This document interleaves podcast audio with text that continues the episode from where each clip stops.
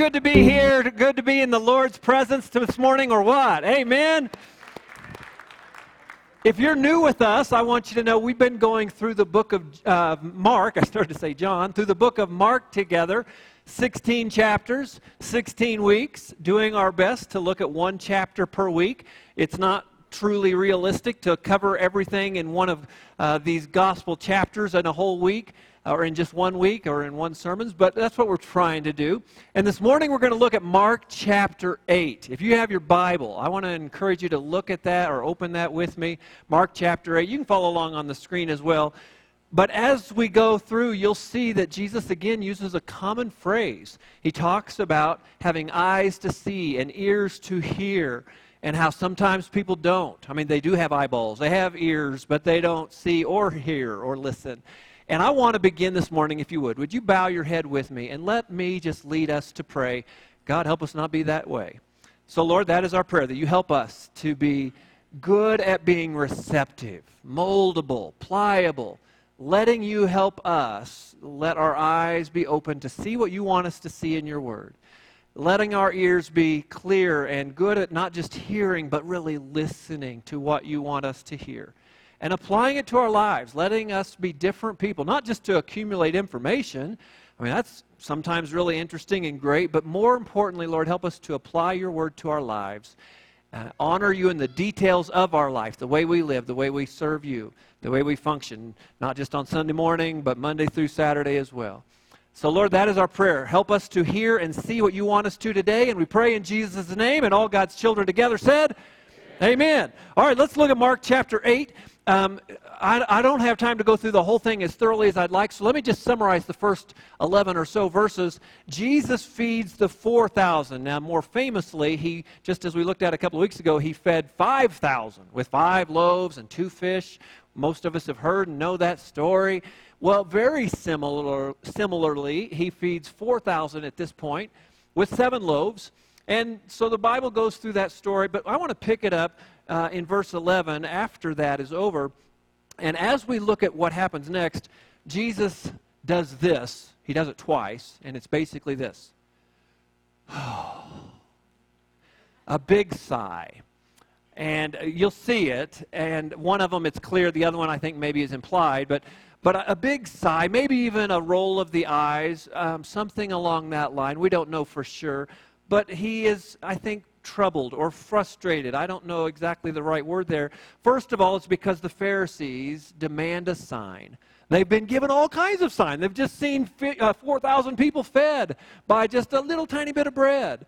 He, they've seen him walk on water. They've seen him heal people over and over and, and cast out demons, and yet they demand a sign because their hearts are hard. And he goes, like that.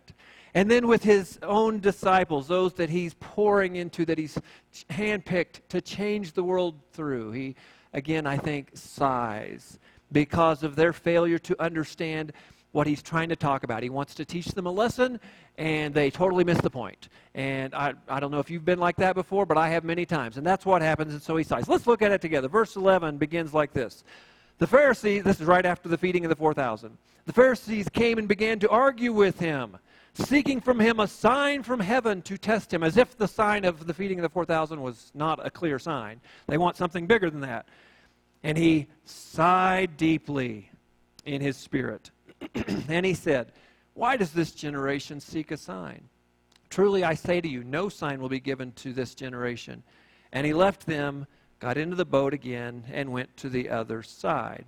All right, so on the heels of that, verse 14, they're in the boat. Now, they had forgotten, the, the disciples, they had forgotten to bring bread, and they had only one loaf with them in the boat.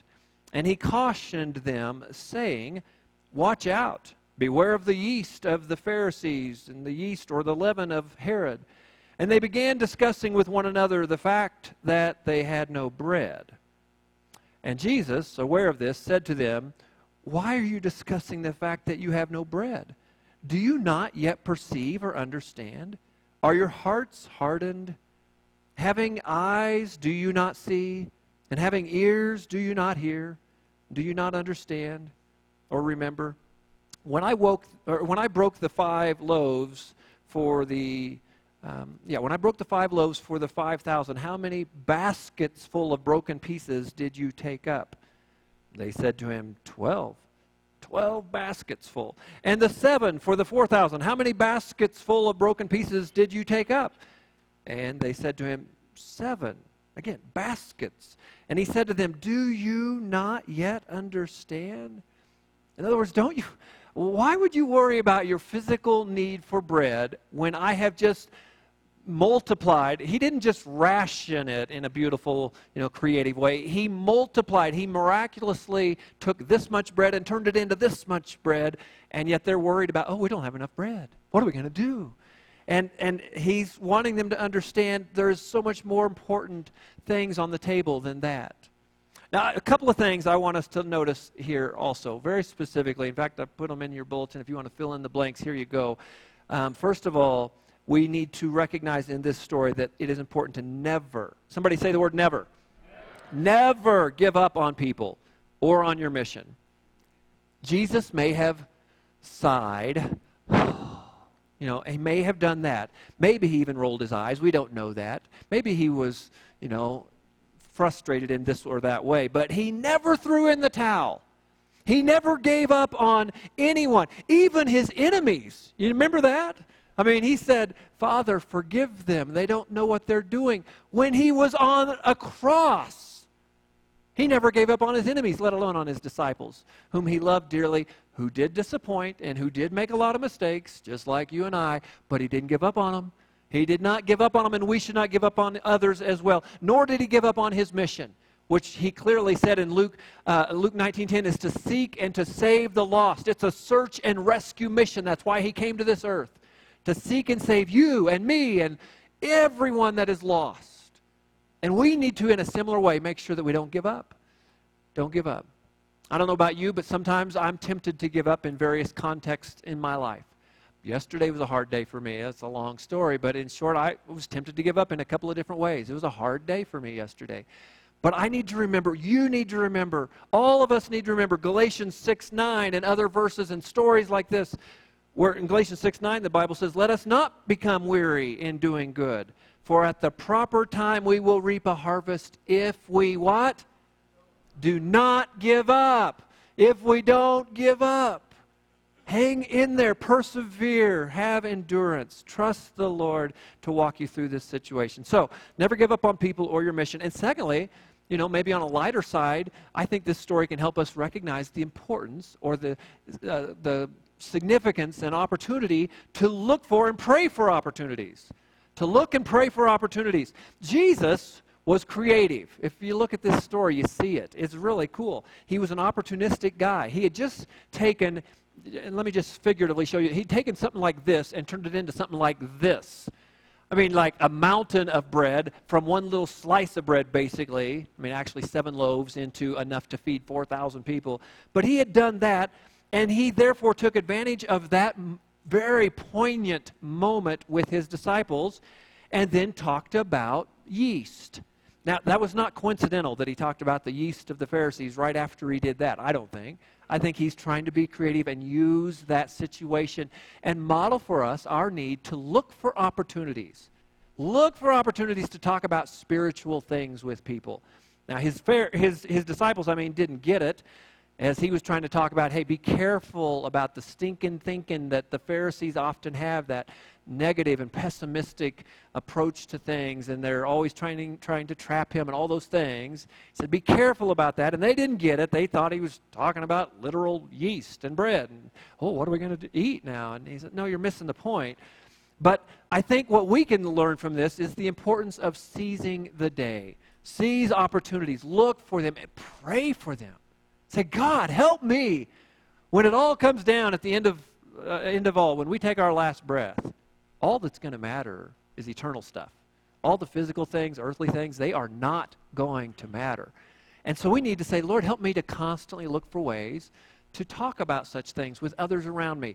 To live out 2 Timothy 4 2 that says, Preach the word and be prepared in season and out of season to correct and rebuke and encourage with great patience and careful instruction. Or how about in Deuteronomy 6, when God's talking to all of us as parents? Says, Look, I, have given you these important commands, And here's, here's what he said about these commands I want you to have these on your heart. And verse 7 says, Impress them on your children. Look, soccer practice and ballet and whatever else, all these things that we get busy doing are fine. They're not wrong. But make sure you focus on the main thing. Keep the main thing the main thing. He said, Impress these things, the commands of God, command, these commandments, impress them on your children and do it creatively. Look at what he says. Talk about them when you sit at home, when you walk along the road, when you lie down, when you go when you get up. Tie them as symbols on your hands and bind them on your foreheads. Write them on the door frames of your houses and on your gates. In other words, when you play in the park or when you wrestle with your boy on the living room floor or when you go fishing or go on a road trip or whatever, look for opportunities to talk about spiritual things because when you breathe your last breath, that's all that's going to matter. The only thing that will matter are the spiritual things in life. I mean, I, I enjoy the Broncos. I enjoy Kansas State University, um, football and basketball. But you know what? None of that really matters, especially on season years like this when they're not very good. But even if they were doing well, it wouldn't matter. It doesn't matter. What really matters are the spiritual things in life. So we need to focus on that. All right, let's continue. Verse 22. And they came to Bethsaida, and some, some people brought to him a blind man and begged him to touch him. And he took the blind man by the hand and led him out of the village. And when he had spit on his eyes and laid his hands on him, he asked him, Do you see anything? And he looked up and said, I see people, but they look like trees walking. Then Jesus laid his hands on his eyes again. And he opened his eyes. His sight was restored, and he saw everything clearly. And he sent him to his home, saying, Do not even enter the village. we could talk for a long time about this.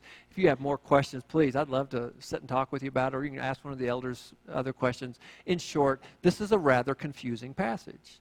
Um, for one, we see some parallels to what, what Rob Gleghorn preached about last week, again, with a man that was a deaf mute that needed to be healed, that Jesus did heal.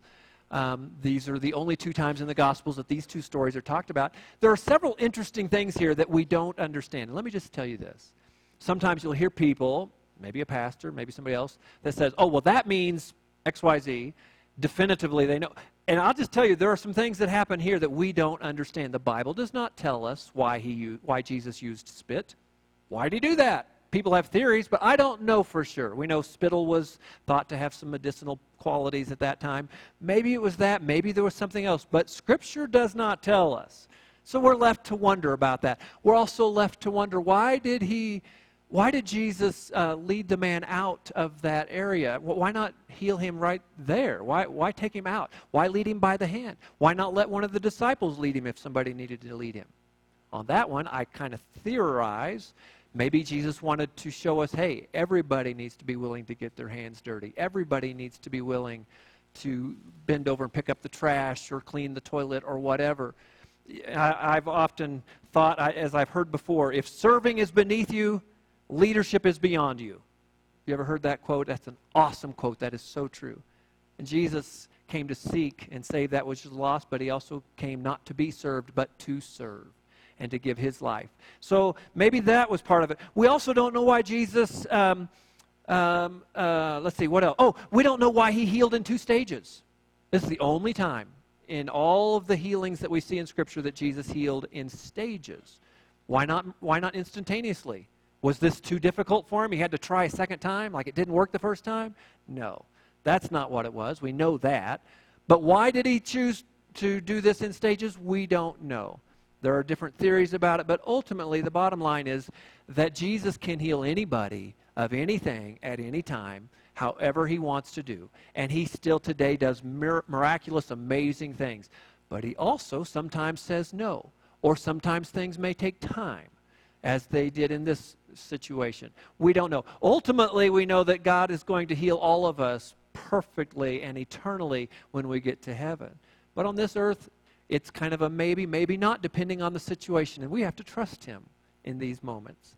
Well, there's a lot that could be said, but let's move on from there. Verse 27, this is really powerful. And Jesus went on with his disciples to the villages of Caesarea Philippi.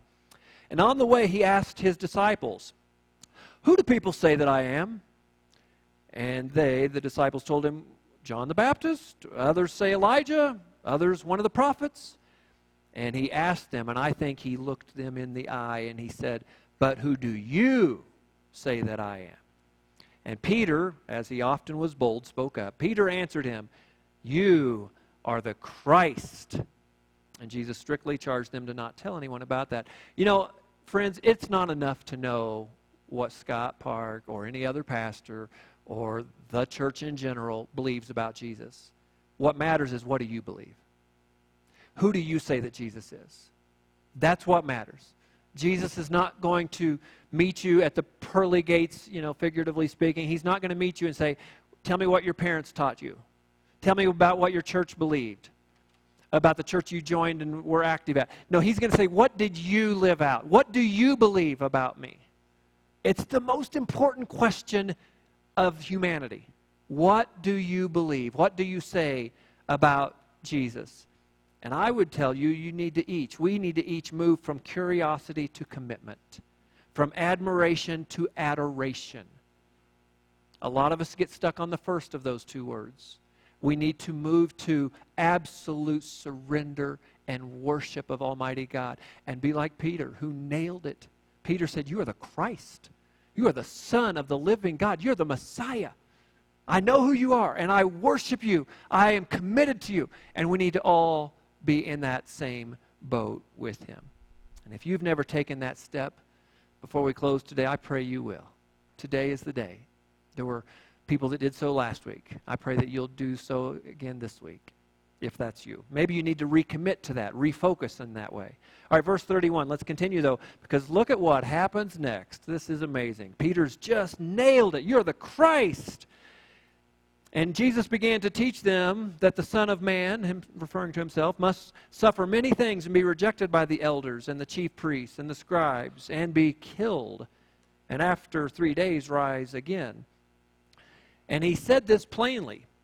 And Peter, who has just nailed it, said the perfect answer to the question. Peter took him aside and began to rebuke him. But turning and seeing his disciples, Jesus rebuked Peter and said, Get behind me, Satan, for you are not setting your mind on the things of God, but on the things of man. Wow. See, Peter did not understand why Jesus had to die. Why would Jesus have to suffer and die? Peter didn't like that, didn't want that, and so he leaned into his own understanding rather than leaning into the Lord's understanding or what Jesus had just tried to teach him, had been teaching him. And he, uh, he rebuked Jesus. He told him, No, not on my watch. That's not happening. And Jesus rebuked him. And I think there are several things we can learn from this brief encounter here that are really powerful two things, two ways we need to be like Jesus, and one way we need to be like Peter. The two about Jesus are this we need to be bold like Jesus, who, as much as he, as he loved Peter, loved him, this is one of his closest friends on the planet. He told him straight, like he needed to hear. He said, You have the things of earth in mind, not the things of heaven. You need to get behind me. You are in the role of Satan in this moment. That's powerful. Look at what he went on to say, verse 34 this, right after that, this exchange has happened, and calling the crowd to him with his disciples, Jesus said to them, and this is for Peter's sake as well as everybody else if anyone would come after me, let him deny himself and take up his cross and follow me. For whoever would save his life will lose it, but whoever loses his life for my sake and the gospel will save it. For what does it profit a man to gain the whole world? And forfeit his soul? What can a man give in return for his soul? For whoever is ashamed of me and my words in this adulterous and sinful generation, of him will the Son of Man, will I, in other words, he's saying, also be ashamed when he comes in the glory of his Father and with the holy angels. Jesus hit Peter between the eyes with truth. He was bold. We need to learn to be bold and speak the truth. Now, we also need to understand, as Jesus has authored all of Scripture, that of course uh, we only have the we only have the words on the paper. So if you want, you can read that and add your own voice inflection and make it sound like he's really being mean aggressive, like in your face, Peter, get behind me, you, or, you know, what. We can do that, but I'm pretty confident that's not the tone Jesus used because we have to look at Scripture in context. And when you do that, you know that Jesus also modeled and led, uh, authored Scripture to say things like, we need to speak the truth in love. In love. Ephesians 5 or 4 tells us that. Or in Colossians 4, where God led Paul to write, Let your conversation be always full of grace, seasoned with salt, so that you may know how to answer everyone. Seasoned with salt, full of grace. God's word tells us his kindness is what leads us to repentance. Yes, we need to be bold, but we need to do so in a kind and loving way, making, making the gospel attractive, it even says in Titus. It is so important for us to get this. So, we need to be like Jesus in that he was bold. We need to be like Jesus in that he was loving. But we also can learn from Peter here. And we need to be humble like Peter. You know, it would have been easy for Peter to get defensive and hurt, wouldn't it? I mean, Jesus just called him out in front of others, even called him, Get behind me, Satan. Like that, those are harsh words. It would have been easy and pretty common, I think, for a lot of people to say, Whoa, well, forget this, then never mind. You just associated me with the devil. I'm out of here. I'm done. Walk away. See you later. A lot of people would probably have been tempted to go down that road, but not Peter. Or maybe he was tempted, but he didn't do that. He stayed with the Lord. He swallowed that big pill. It was not easy, but he was humble. He was humble. He was willing to be rebuked. Anybody in here like to be rebuked? Wait a minute, I'm looking. I don't see a single hand. Nobody likes to be corrected? You don't like to be called out? Nobody? Really? Oh, we got one. One that says, I like it. Okay, I, I'm going to talk to you. But anyway, because that's a rare thing. That is a rare thing. Nobody, almost nobody, likes to be rebuked or called out or, you know, critiqued in such a way. But sometimes we need it. Can I ask another question? How many of you have at times, and probably will in the future as well, need to be called out, rebuked, corrected? All of us. Uh, my hand's right there too. All of us. And we need to be like Peter and be humble. Let me show you just a couple. There are so many verses in Scripture about humility. Let me show you a couple that have hit me lately when I've been doing my devotions. Proverbs 26 says, Do you see a man? Could say woman. Do you see a man wise in his own eyes? There is more hope for a fool than for him. How about Isaiah 5? Woe to those who are wise in their own eyes and clever in their own sight. Oh, humble. Be humble. How about Romans 12? Do, you think, do not think of yourself more highly than you ought. It's our tendency, isn't it? But don't do it. Don't think of yourself more highly than you ought, but rather think of yourself with sober judgment. How about Proverbs 9? Bible says, "Do not rebuke a mocker, or he will hate you. Rebuke a wise man, and he will love you. Instruct a wise man, you could use the word humble here, and he will be wiser still. Teach a righteous man, and he will increase in his learning. You see, to be wise is to be humble. And Jesus rebuked Peter in love. And Peter, to his credit, even though he was out of line and needing, needed to be rebuked, handled it. He swallowed it. He accepted it. He received it and he grew. He learned. He changed. And we need to all learn to follow his example. You know, Peter went on to make a lot more mistakes. This wasn't the last um, including, you know, even denying Jesus, cursing that he did not know Jesus in Jesus' most difficult moment. And yet, Jesus did not give up on Peter. He did not, uh, he rebuked him when he needed it, but he never gave up on him. He loved him, and, and he may have corrected him, but Peter received forgiveness as well. I think the forgiveness was tied to that humility. The humility came and brought him to a place of repentance and opened him up to forgiveness. Jesus is that way. He will never give up on you, just like he never gave up on Peter. The most amazing and incredible thing on this planet is the love and forgiveness of Almighty God, demonstrated by Jesus on a cross for you and me, for Peter, but for you and me as well as we close, You know, last week, um, Heidi Gleghorn was up here leading us into a time of communion. And uh, as sh- I think she called it, she showed us a tiny picture of God's love. Just like a one one millionth picture of God's love when she brought her young daughter, Keisha, up on stage. If you were here last week, you know what I'm talking about. And they talked through a difficult emotional issue. And Heidi, as a loving parent, wrapped her arms around her daughter and loved her, hugged her, kissed her. And Heidi ac- ad- accurately said, you know, that's really just a tiny little picture of God's love. God's love is so much bigger than what we can ever um, understand or demonstrate. But that was a picture of it. And I want to show you this morning as we close another picture of God's love. If you follow the news, this is not new to you. This is something that happened, well, the first part happened quite some time ago. But about 10 days ago, a woman named Amber Guyger was sentenced to 10 years in prison for killing an unarmed 26 year old black man named Botham John, I think it's pronounced John, in his own apartment. She, a white police officer, uh, had had a long day at work. She also actually was having an affair with her married partner. And she came home one night from work and went to her apartment. There were multiple floors. She went to the wrong floor. I guess apparently they look all the, very similar. And she uh, apparently went into the wrong one, thinking this is my apartment. Oh, the door's, I left the door open. Well, how did I do that? I don't know. Anyway, so she didn't have to use her key, walked in, and there's this man sitting there watching television on the couch.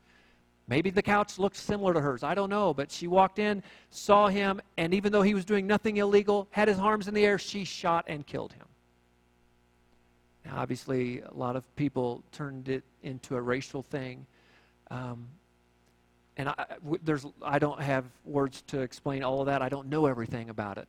But uh, what I do know is that when the sentencing came down, and she was sentenced 10 years in prison for killing Botham John, some of the family members were allowed to stand up on the um, uh, on, at, at the uh, on, in the chair and um, and talk to her. And I want to show you, maybe you've seen it, but I want to show you what Botham's brother, who was very tight with his brother, what he said. Watch this.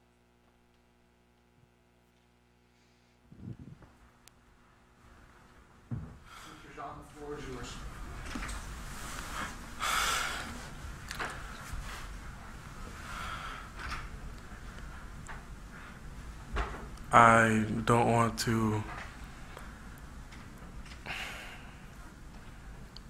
say twice or for the hundredth time what you've or how much you've taken from us. I think you know that. But I just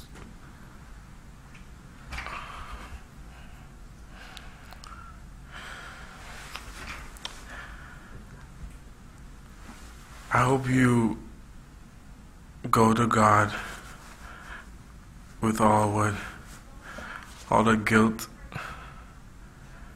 all the thing, the bad things you may have done in the past. Each and every one of us may have done something that we're not supposed to do. If you truly are sorry, I know I can speak for myself. I I forgive you.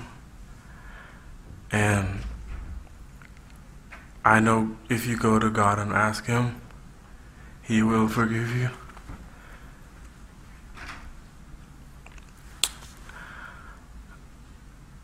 And I don't think anyone could say it. Again, I'm speaking for myself, not even behalf of my family. But I love you just like anyone else. And I'm not gonna say I hope you rot and die just like my brother did, but I see I I personally want the best for you. And I, I wasn't gonna ever say this in front of my family or anyone, but I don't even want you to go to jail. I want the best for you. Because I know that's what that's exactly what Botham would want you to do. And the best would be give your life to Christ. I'm not gonna say anything else. I think giving your life to Christ would be the best thing that both of them would want you to do. Again, I love you as a person. And I don't wish anything bad on you.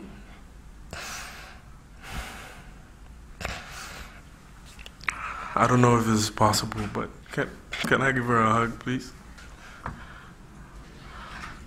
Please? Yes.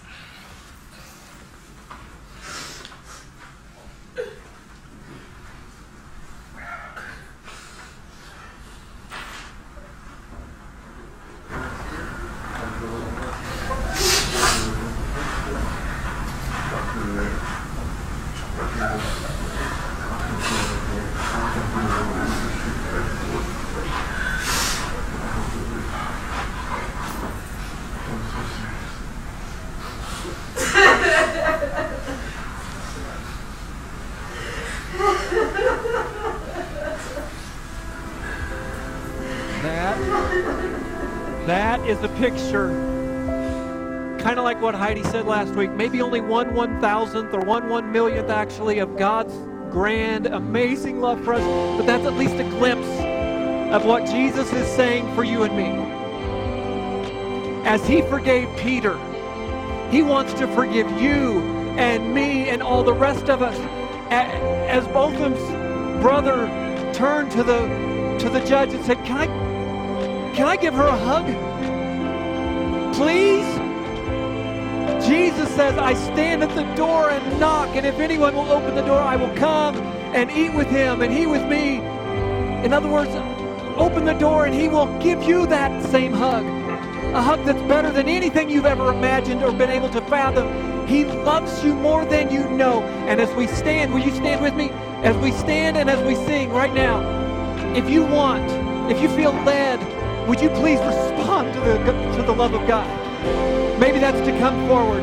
Maybe it's to stand and surrender with your arms lifted high. But whatever it is, to say, Lord, I love you with all I have. Thank you, thank you, thank you for loving me. Let's respond. Let's sing.